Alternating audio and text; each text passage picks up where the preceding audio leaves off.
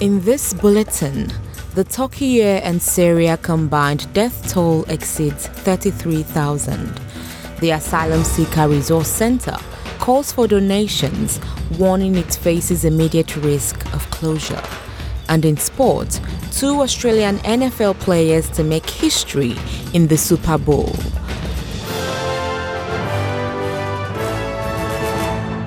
With the latest from the SBS newsroom, I am Omo Bello.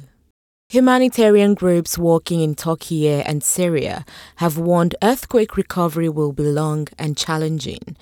Experts say a wide range of short term and long term needs require donations for months, even years, after the immediate rescue and recovery missions end.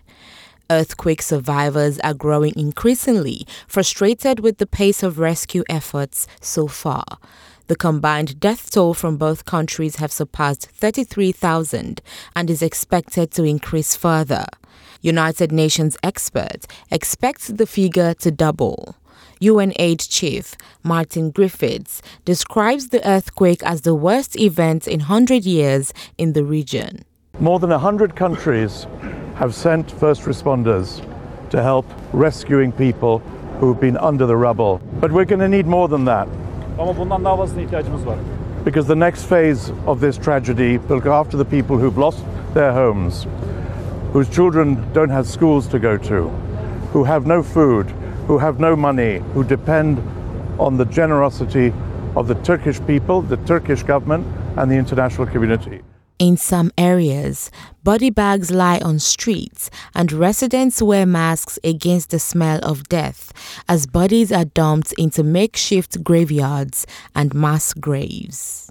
Turkish officials say old structures have likely contributed to the devastating number of casualties in Turkey, but questions are also being asked about the country's standards for newer buildings. Strict building rules have been bypassed through the use of construction amnesties, which allows owners of illegal buildings to receive an exemption in exchange for paying a fee. According to Turkey's Environment and Urbanization Ministry, close to 13 million buildings have been built in violation of regulations, creating an infrastructure that civil engineers say was incapable of handling the disaster. Rescue worker Isandala explains. The building company threw concrete pieces and coal ash inside. Construction, sand pile, that's it. These constructions were not supervised by the state. So many people died because of these actions, because there was no control.